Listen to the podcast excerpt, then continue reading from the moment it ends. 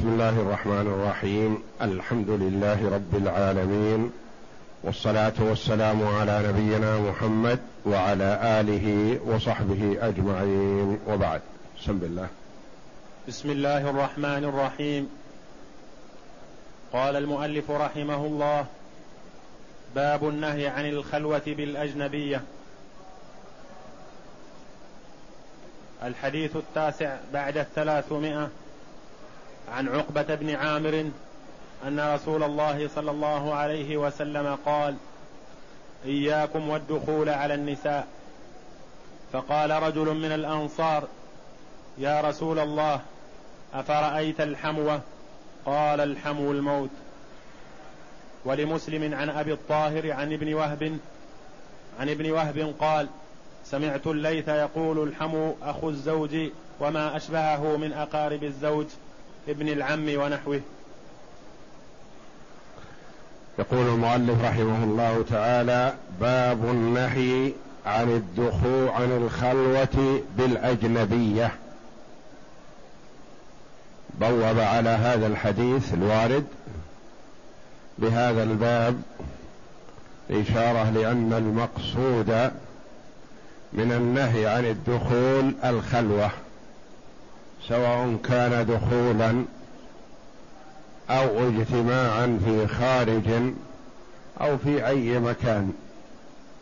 عن عقبة بن عامر رضي الله عنه أن رسول الله صلى الله عليه وسلم قال إياكم والدخول على النساء يعني احذروا أبعدوا. احذروا الدخول على النساء. اللفظ عام.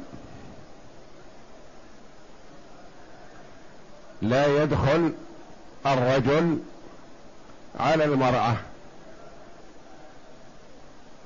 فقال رجل من الأنصار لأن الصحابة رضي الله عنهم فهموا معنى كلام النبي صلى الله عليه وسلم أنه ليس عام في النهي الرجال عن الدخول على النساء.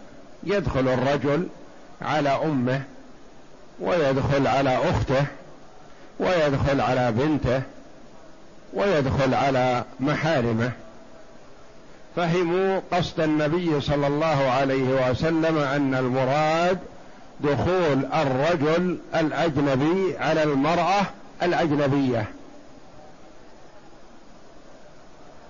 فأرادوا الاستفسار عن أمر يرونه شبه ضروري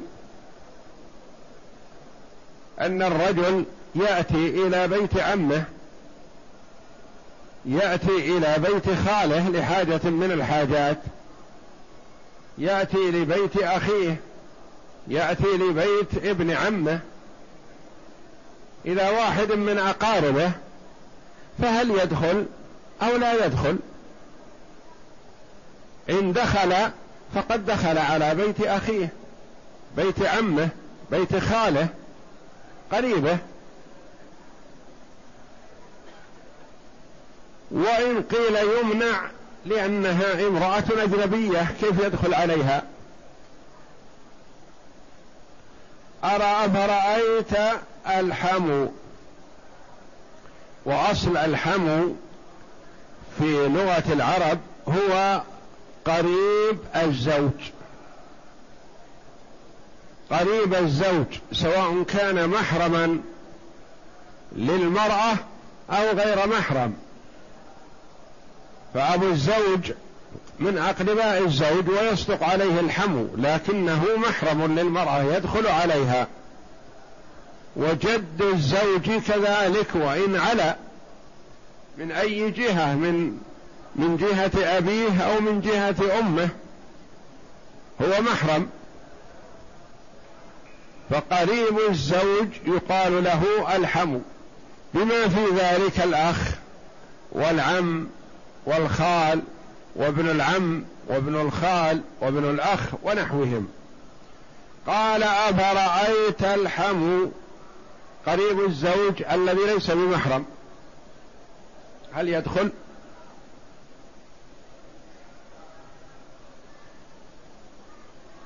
قال عليه الصلاة والسلام الحم الموت. هذه الكلمة القصيرة اشتملت على معنى عظيم.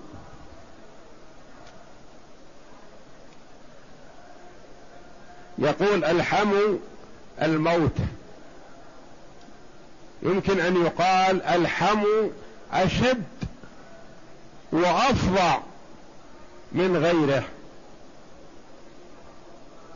الحم فيه الهلاك.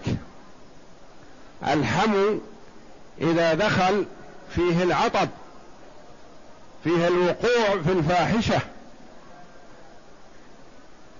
لأن الحم قريب الزوج دخوله على بيت أخيه أو بيت عمه أو بيت خاله أو بيت ابن أخيه أو بيت ابن عمه هذا غير مستنكر.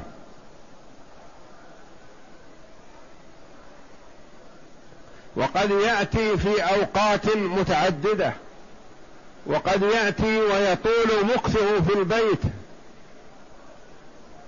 وقد يأتي والرجل مسافر سفرا طويلا أو الرجل معلوم أنه لن يعود إلا بعد الظهر أو بعد العصر. فيدخل فإذا المرأة واحدة في البيت.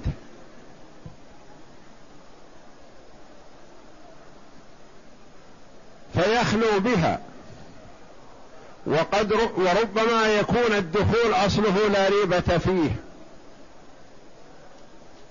وجلوسه مع المرأة ما خطر على بالهم شيء من الفحش والحرام. لكن حصلت الخلوة. من قعيد الاثنين سيكون. الاثنان لن يبقيا وحدهما. رجل وامرأة ما خلا رجل بامرأة إلا كان الشيطان ثالثهما. فما ظنك باثنين الشيطان ثالثهما والعياذ بالله؟ مع ميل كل واحد منهما إلى الجنس الآخر. الرجل يميل إلى المرأة. والمرأة تميل إلى الرجل. ودخل في بيت آمن. وممكن أن يغلق الأبواب. ويطمئن إلى ما يدعوهم إليه الشيطان. فلذا قال عليه الصلاة والسلام الحم الموت. الهلاك.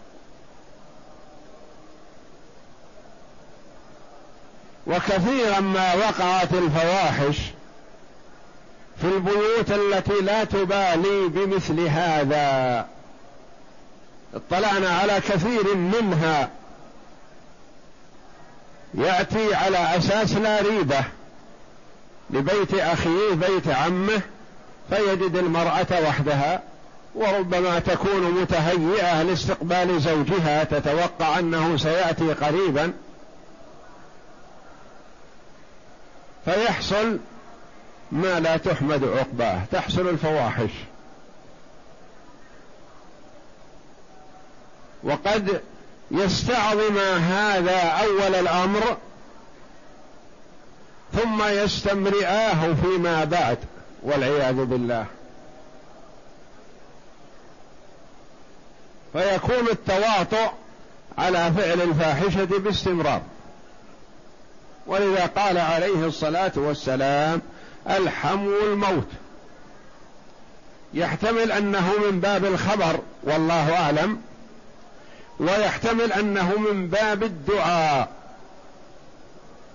من باب الخبر يخبر عليه الصلاة والسلام أن دخول الحمو أشد وأفظع من غيره ففيه الهلاك.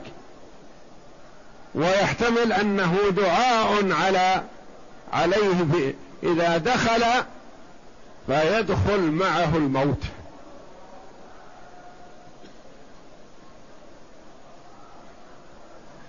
يتمنى موتهما ولا اجتماعهما. ففيه احتمال للخبر والتحذير وفيه احتمال للدعاء. الدعاء عليهم بالموت ولا يجتمعان.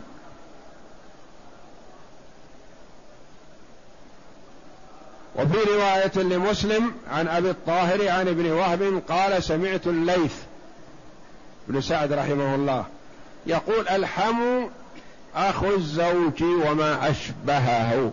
يعني ليس المراد بالحم الحم في اللغة فقط. كل ما صدق عليه اسم الحم في اللغة لأن الحم في اللغة يصدق على أبي الزوج ويصدق على ابن الزوج. هؤلاء يقال لهم حوم لأنهم أقارب الزوج وهؤلاء محارم. الحم أخو الزوج لأنه أجنبي من المرأة. وما أشبهه يعني ما أشبه الأخ من الأقارب. من أقارب الزوج ابن العم ونحوه.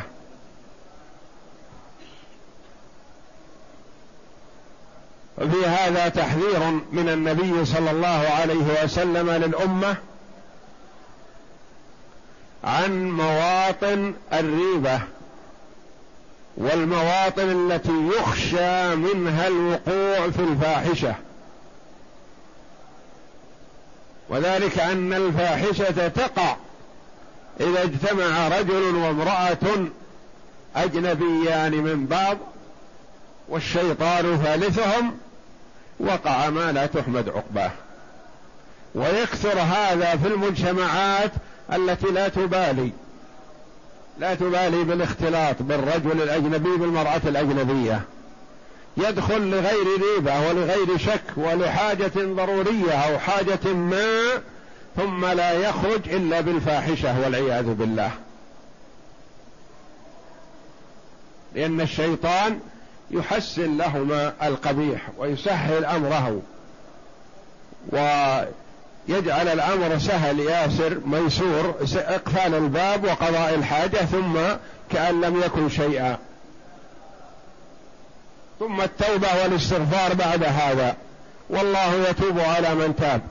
وهكذا يسوف لهم الشيطان حتى يقعوا في الفاحشة ثم تتكرر والعياذ بالله. فيحذر النبي صلى الله عليه وسلم الأمة قاطبة من التساهل في مثل هذا الأمر. وأنه أمر فظيع ليس من السهولة بمكان بل هو خطر على الاثنين وفيه فساد للبيوت. وادخال للبيوت بمن ليس من أهلها.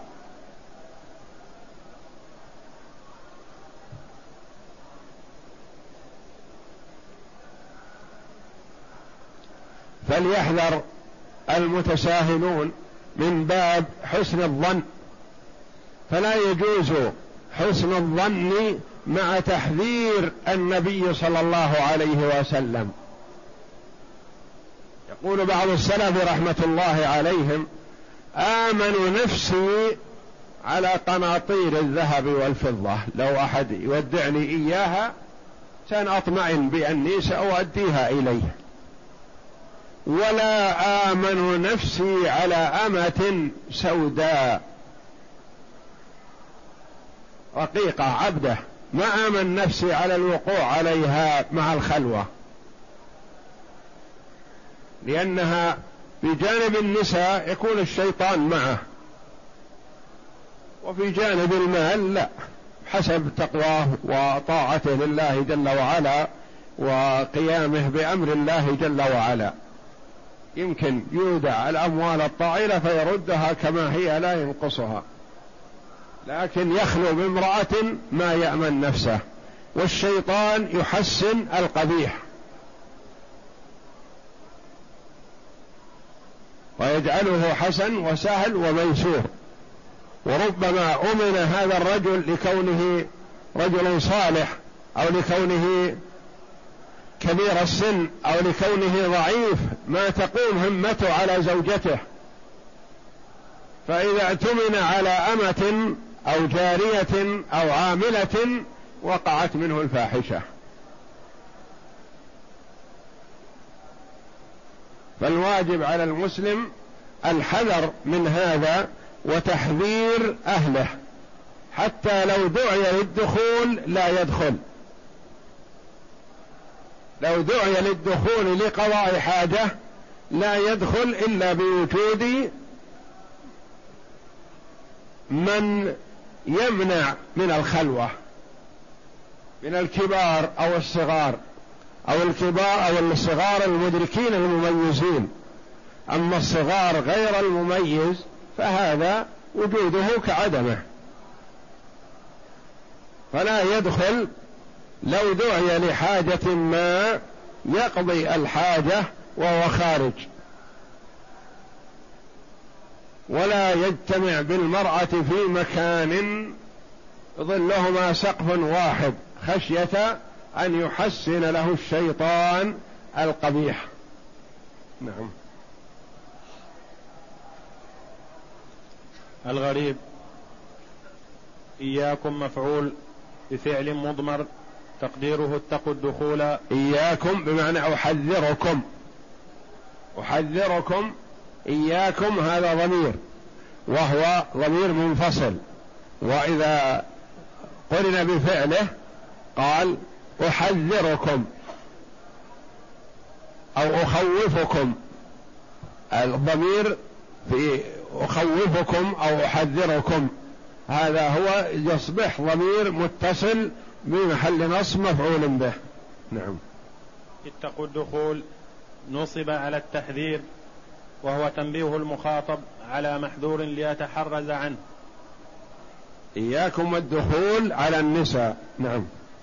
وتقدير الكلام قوا أنفسكم أن تدخلوا على النساء والنساء أن يدخلن يعني شيء خطر شيء محذور. نعم. والدخول معطوف على المنصوب. أرأيت الحمو؟ يعني أخبرنا عن حكم خلوة الحمو.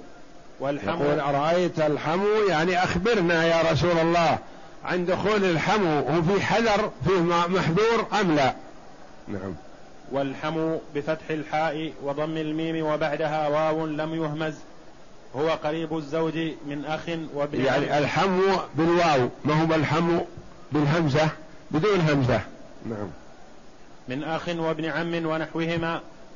قال النووي اتفق أهل اللغة على أن الأحماء أقارب, أقارب زوج المرأة كأبيه وعمه وأخيه وابن عمه ونحوهم.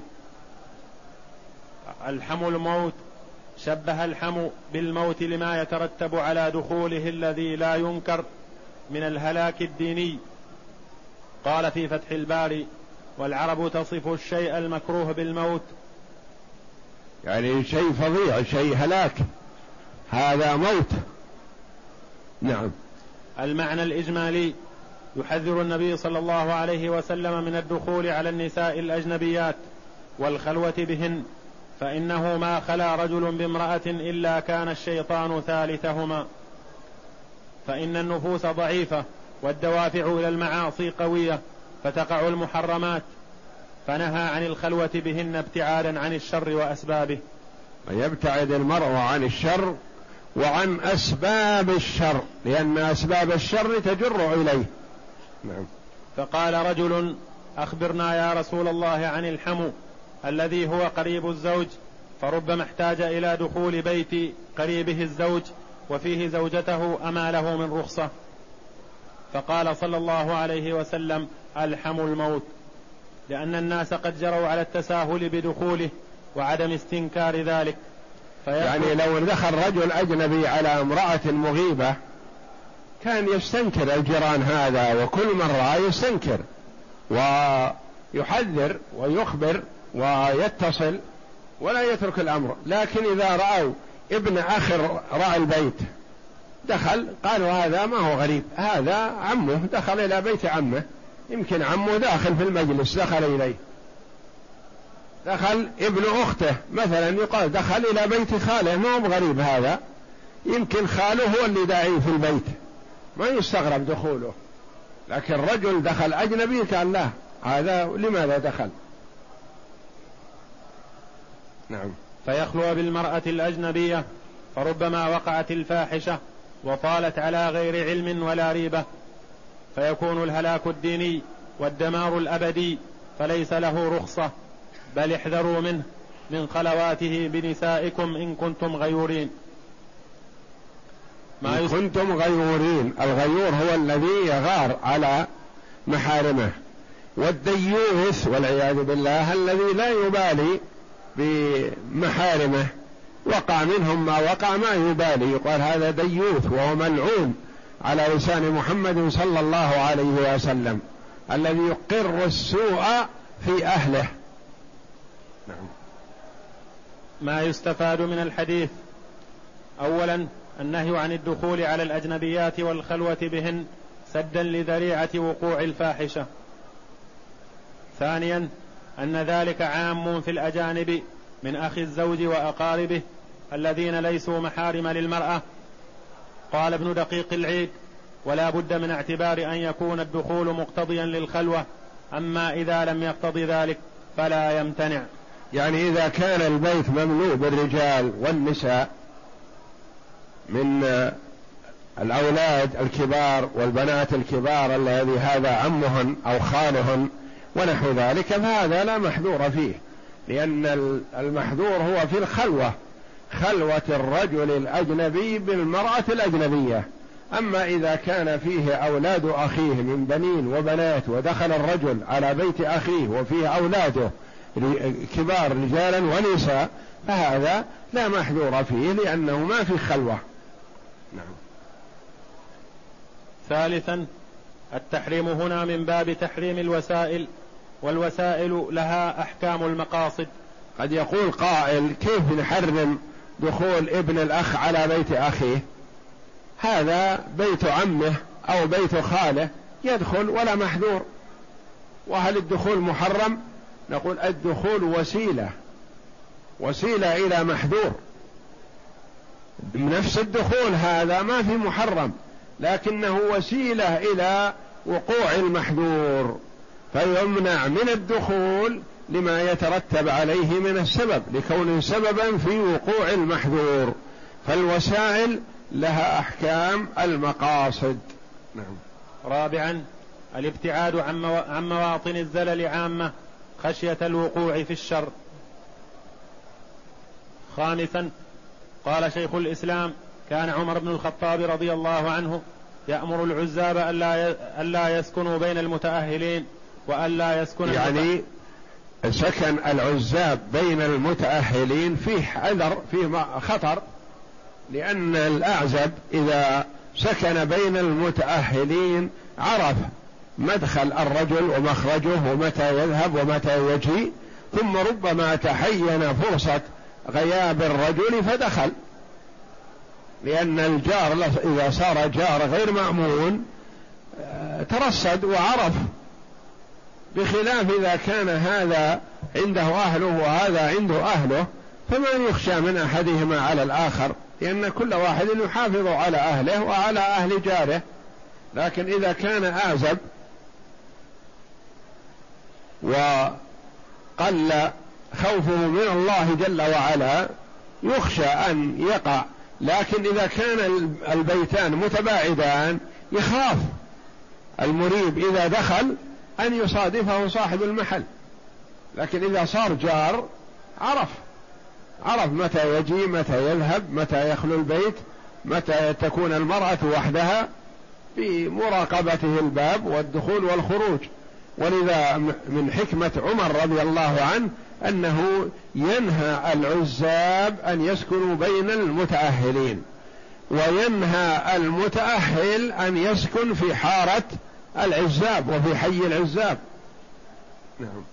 وأن لا يسكن المتأهل بين العزاب وهكذا فعل المهاجرون لما قدموا المدينة على عهد النبي صلى الله عليه وسلم. وهم خيار الأمة رضي الله عنهم ابتعدوا عن مواطن الريبة والشك وما يجر إلى الخطر. كانوا هاجروا إلى المدينة رضي الله عنهم من مكة فكان المتأهل يسكن بين المتأهلين وكان الأعزب يسكن بعيدا عنهم. حتى وإن كانوا صلحاء أتقياء بررة فالبعد عن بعد الرجل عن النساء الأجنبيات فيه سلامة للجميع. والله أعلم. وصلى الله وسلم وبارك على عبده ورسول نبينا محمد وعلى آله وصحبه أجمعين. باسل إن شاء الله قلنا في مراجعة في أول الفرائض.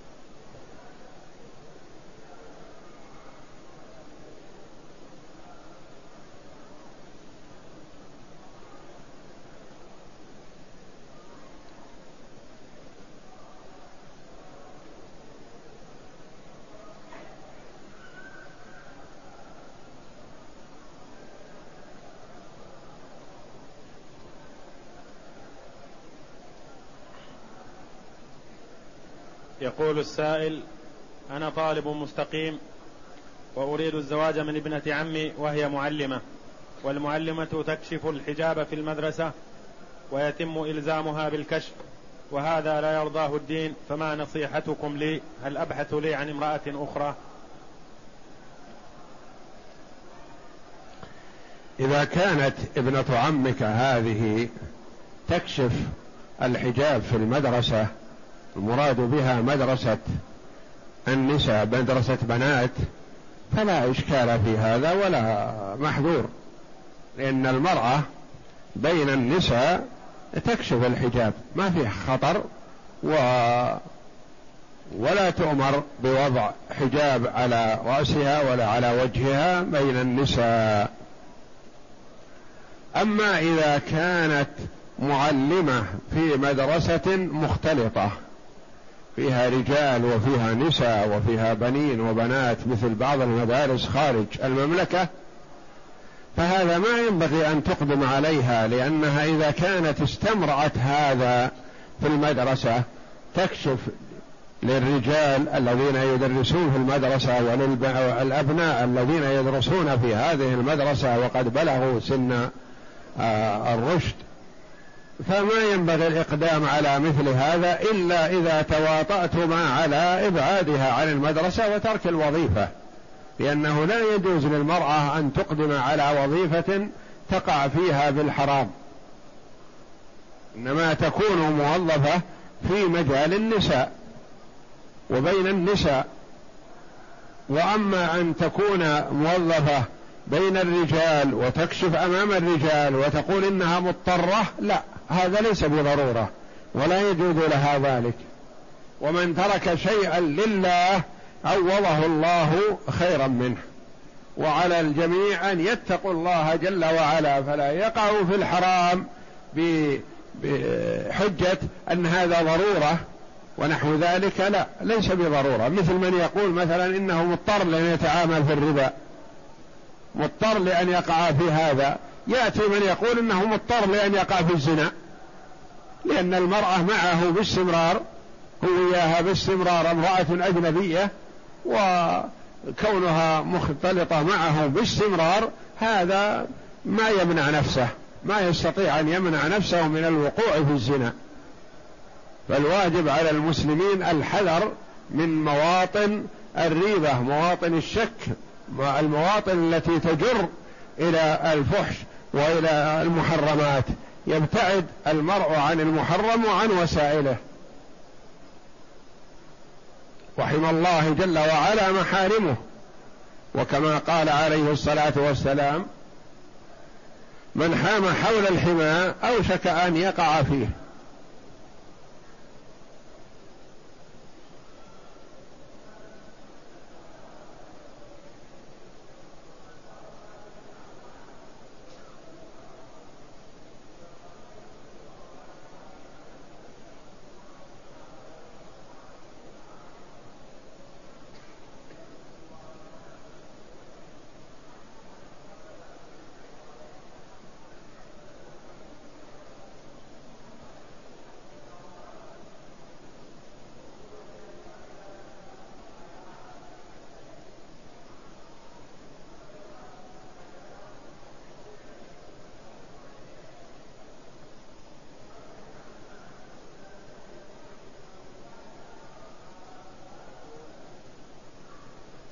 يقول السائل نسيت ركوعان في الصلاة الرباعية وبعد الشروع في قراءة الفاتحة في الركعة الثانية تذكرت فبطلت هذه الركعة. كم أصلي بعد هذه الركعة؟ التي هل أصلي ثلاث ركعات أو أربع؟ إذا تركت من أركان الصلاة غير تكبيرة الإحرام لأن تكبيرة الإحرام إذا تركتها من عقدت الصلاة وما دخلت في الصلاة. لكن غير تكبيرة الإحرام تركت ركنا. فذكرته وأنت في نفس الركعة. نقول يلزمك أن تعود إليه وتأتي به وبما بعده. وسيوضح بالمثال إن شاء الله. أما إذا لم تذكره إلا بعدما شرعت في قراءة الركعة التي تليها. بطلت الركعة التي تركت الركن منها وقامت التي بعدها مقامها ثم عليك أن تكمل صلاتك. فهذه الركعة التي أنت فيها مثلا بدل الركعة التي تركت الركن منها.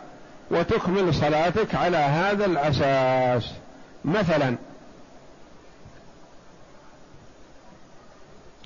نسي سجدة وقام. ذكر وهو رافع يريد القيام. نقول يلزمك أن ترجع. وتأتي بالسجدة التي نسيتها. إن كنت جلست بين السجدتين فتسجد مباشرة وإن كنت لم تجلس قمت بعد الركعة بعد السجدة الأولى قمت مباشرة. نقول يلزمك أن تجلس وتجلس بين السجدتين ثم تسجد ثم تقوم ثم عند نهايتك من صلاتك تسجد للسهو. ما ذكرت إلا وأنت تقرأ في الركعة الثانية. نقول لا ترجع للسجود. بطلت الركعة التي تركت السجدة منها. وقامت هذه الركعة مقامها. فإن كانت الركعة التي تركت منها السجود هي الأولى فلا تعتد بها وتكون الركعة التي تليها هي الأولى. وإن كانت الركعة التي تركت منها السجود هي الثانية. فلا تعتد بها و تقوم وتأتي بركعة ثانية وتجلس للتشهد الأول في الرباعية. وإن كانت الركعة التي تركت منها السجود هي الركعة الثالثة. فتبطل الركعة هذه الثالثة وتأتي بالركعة بعدها تكون بمثابه الثالثة ثم تأتي بالركعة الرابعة وتسجد للسهو.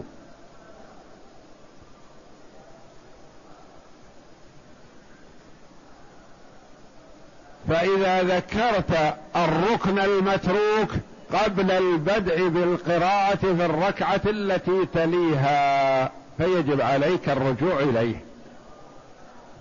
وإن لم تذكره إلا بعد الشروع في القراءة بالركعة الثانية تكون بطلت الركعة الأولى وعليك أن تجعل هذه الركعة التي أنت فيها بمكانها. وعليك في كلا الحالين أن تسجد للسهو. أن تسجد للسهو لأن سجود السهو واجب لما يبطل عمده الصلاة. والشيء الذي عمده يبطل الصلاة سجود السهو فيه واجب. والشيء الذي عمده لا يبطل الصلاة السجود فيه سجود السهو مستحب. فمثلا لو قرأت التحيات لله والصلوات والطيبات حال القيام. نقول هذا لا يجوز لكن فعل قول شيء مشروع في غير محله ما يبطل الصلاة. أو قرأت الفاتحة في التشهد الأول. أو التشهد الثاني. نقول هذا لا يبطل الصلاة ويستحب له سجود السهو. وأما الفعل في غير محله فهذا عمده يبطل الصلاة فكذلك سهوه يوجب سجود السهو.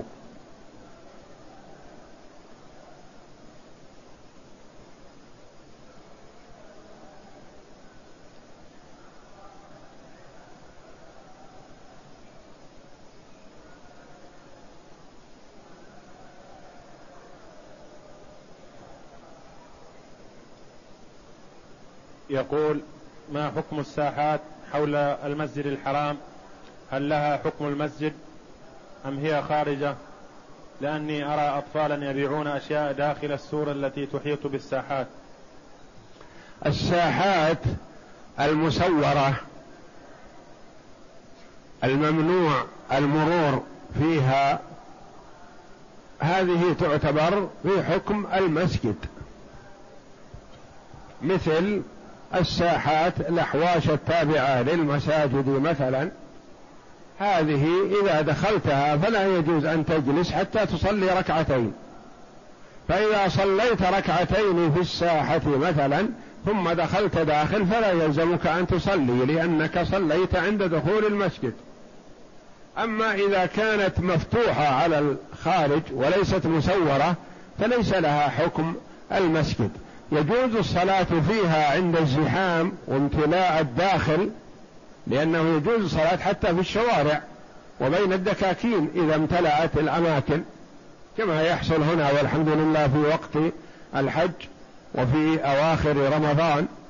تمتلئ السكك بالمصلين وكلهم يصلون مع الإمام ولا حرج في هذا والحمد لله. لكن هذه الساحات لا يلزم لها تحية. إذا لم تكن مسورة داخلة للمسجد لأنها ليس لها في حكم المسجد. فالساحات تتفاوت إن كانت لها حكم المسجد يعني مسورة فيخرج إليها المعتكف في المسجد ويجلس فيها ونحو ذلك. وإذا كانت مفتوحة على الخارج وليست مسورة فهي ليس لها حكم المسجد فلا يخرج إليها المعتكف. وهذا الذي يقول أريد الخروج ووالدتي غير موافقة. لا تخرج بدون موافقة والدك ووالدتك لأن طاعتهما واجبة وخروجك هذا ليس بواجب.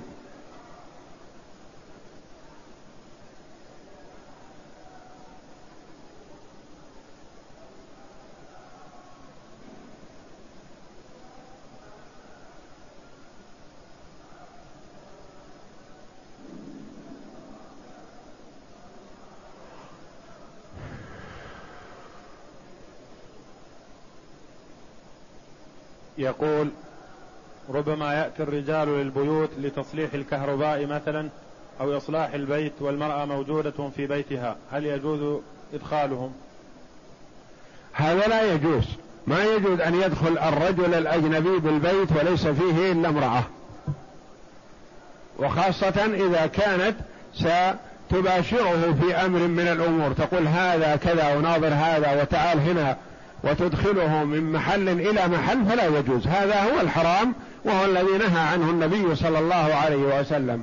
حتى وإن كان دخوله مثلا للمصلحة مثلا دخوله لاصلاح كهرباء أو اصلاح ماء أو نحو ذلك وليس في البيت إلا امرأة واحدة هذه هي الخلوة المنهي عنها والمحرمة والخطرة خطرا عظيما وهي الموت.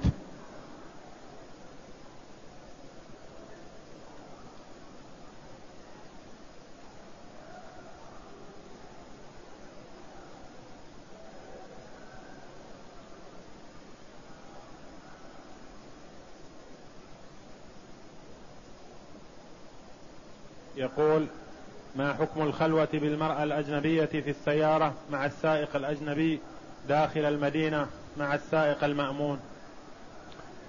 هذا أولا إذا كان فيه سفر فهذا محرم لأنه يحرم على المرأة أن تسافر مع الرجل الأجنبي. وأما إذا لم يكن فيه سفر وإنما هو داخل المدينة فلا يخلو.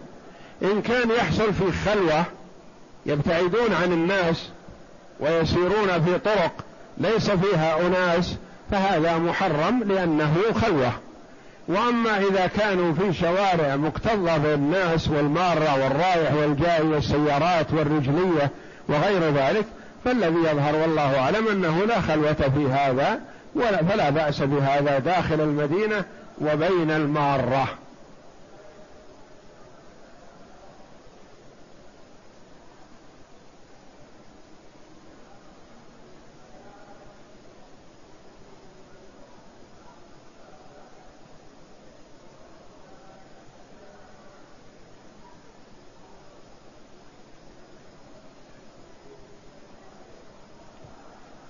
يسأل عن صلاة المرأة متنقبة بالحرم لكثرة الرجال. المرأة إذا صلت في بيتها أو في مكان ناء عن الرجال الأجانب فتستر جميع بدنها ما عدا الوجه في الصلاة. فالوجه في الصلاة إذا كانت خالية من الرجال الأجانب ليس بعورة. وأما إذا كانت بمرأى من الرجال الأجانب في المسجد الحرام أو في غيره من المساجد أو في الطرق أو في أي مكان وحولها رجال أجانب فيجب عليها أن تستر وجهها وجميع بدنها ولا يجوز لها أن تخرج أن تكشف عن وجهها. بعض الناس يجهل يقول هذه المرأة متحجبة يعني إذا غطت الشعر وأبرزت وجهها يقول متحجبة. وهذا ليس بحجاب هذا سفور. في تعريف الشرع هذا سفور وإنما المتحجبة التي غطت وجهها وجميع بدنها يعني حجبت نفسها عن رؤية الرجال الأجانب. و وحتى لو غطت وجهها وهي تصلي ولم تكن عند رجال أجانب فلا بأس لأنها ما تمنع عن تغطية الوجه وإنما الذي تمنع عن تغطية الوجه المحرمة إذا لم يكن حولها رجال أجانب. فتغط فلا تغطي وجهها إلا عند الرجال الأجانب فتغطي وجهها وسائر بدنها حتى وإن كانت محرمة. لقول عائشة رضي الله عنها كنا مع النبي صلى الله عليه وسلم محرمات فإذا حاذوا بنا الرجال الرحال سدلت إحدانا جلبابها على وجهها فإذا جاوزونا كشفناه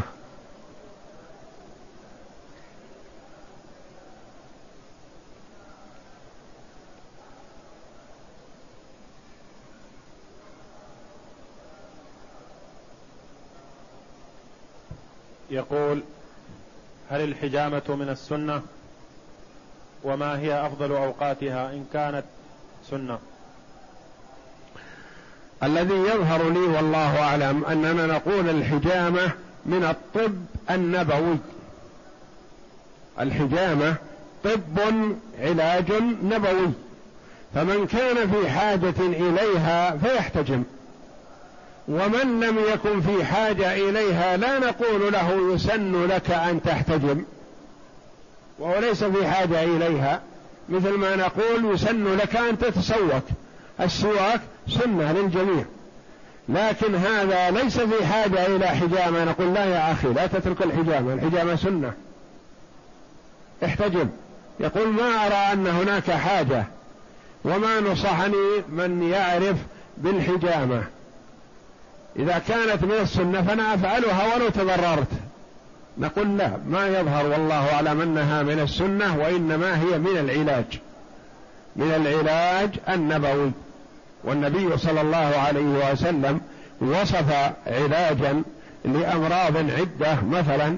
ما نقول للمرء يسن أن تستعمل هذا العلاج وإن لم تكن مريضا بهذا المرض أو بحاجة إلى هذا العلاج لا.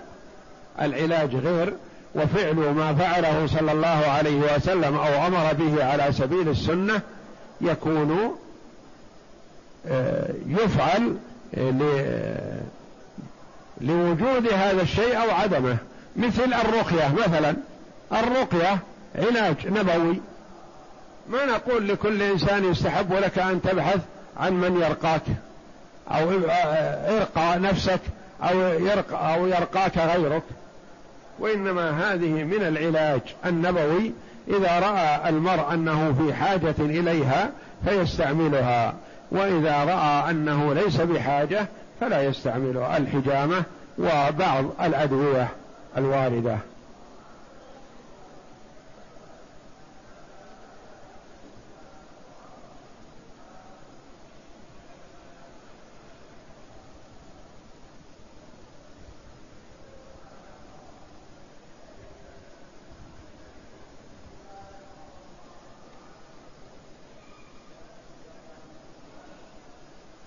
يقول السائل ما حكم وجود الخادمة في البيت؟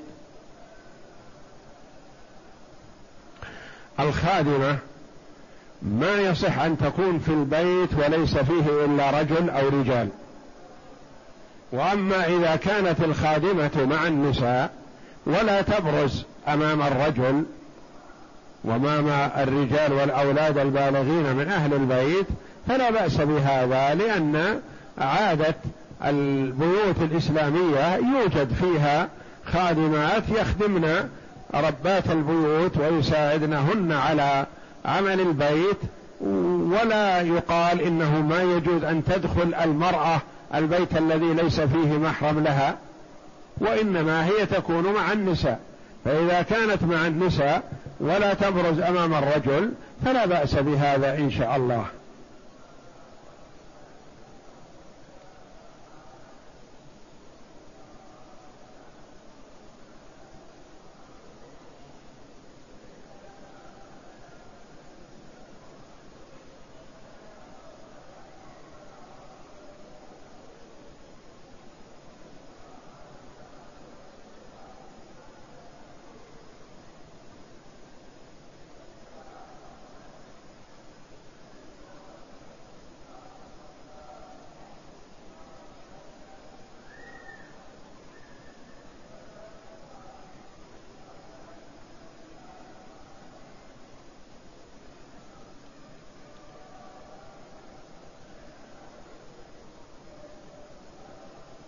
يقول ما حكم شرب الغازات فهي ضارة والأطباء يحذرون منها.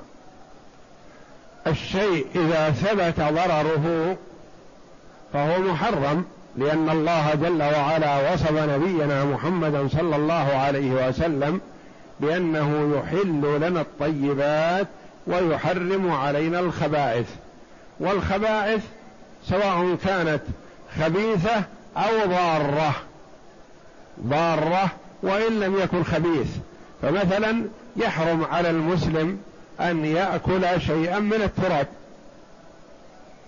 والتراب ليس بخبيث ولكنه ضار.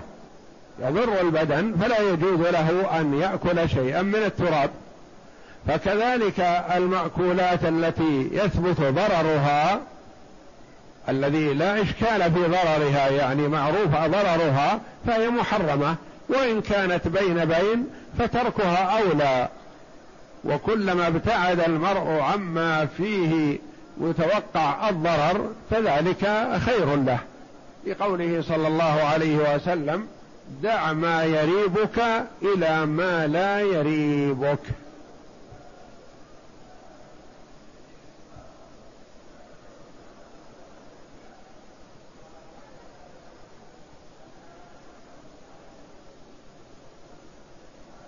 يقول السائل ما هي ركنا لا إله إلا الله؟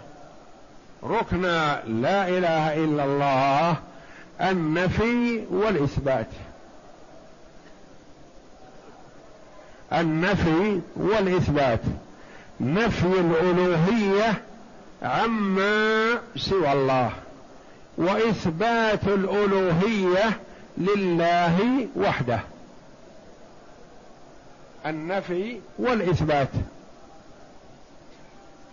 إذا قيل لا إله فقط كفر. لكن لابد مع النفي من الإثبات. لا إله إلا الله. فركناها النفي والإثبات. ومعناها لا معبود بحق سوى الله. إنني براء مما تعبدون إلا الذي فطرني. تبرع ثم استثناء الله تبارك وتعالى. لا معبود بحق إلا الله. فلا بد فيها من النفي والإثبات ولا بد من تحقيق معناها وهو إفراد الله جل وعلا بالعبادة وحده لا شريك له.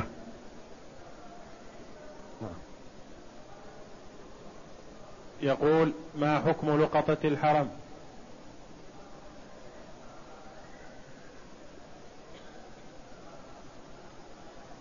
لقطة الحرم لا يجوز للمرء أن يأخذ لقطه الحرم إلا إن كان يريد إنشادها. يعني يأخذها ليبحث عن صاحبها. وعلى هذا الأولى للإنسان أن يتركها في مكانها. لأنه إذا أخذها يلزمه أن يبحث عن صاحبها. وقد لا يتمكن من تعريفها التعريف الشرعي. فيشغل ذمته بشيء هو منه في عافية. فإذا أخذها فيجب عليه أن ينشدها ولا تملك. لقطة الحرم لا تملك ولا يحل أخذها إلا لمنشد. إلا إن كانت مما لا قيمة له ولا تتبع همة أوساط الناس. ويعرف أن صاحبها لا يتبعها نفسه ولا يريدها مثلا فأخذها المرء مثلا لينتفع بها فلا بأس بهذا لأنها مرمية. وأما الشيء الذي يتوقع أن صاحبه يريده فالأولى للمرء أن لا يأخذها يدعها في مكانها لعل صاحبها يأتي إليها فيأخذها. وماذا يفعل بها؟ إن كان أخذها فعليه انشادها يعني هو أتعب نفسه. فإن وجد من يحفظ الضائع لصاحبه مثلا وعرف أنها في مكان أمين حتى يأتي إليها صاحبها فيسلمها لمن يتولاها. والله أعلم وصلى الله وسلم وبارك على عبده ورسول نبينا محمد وعلى آله وصحبه أجمعين.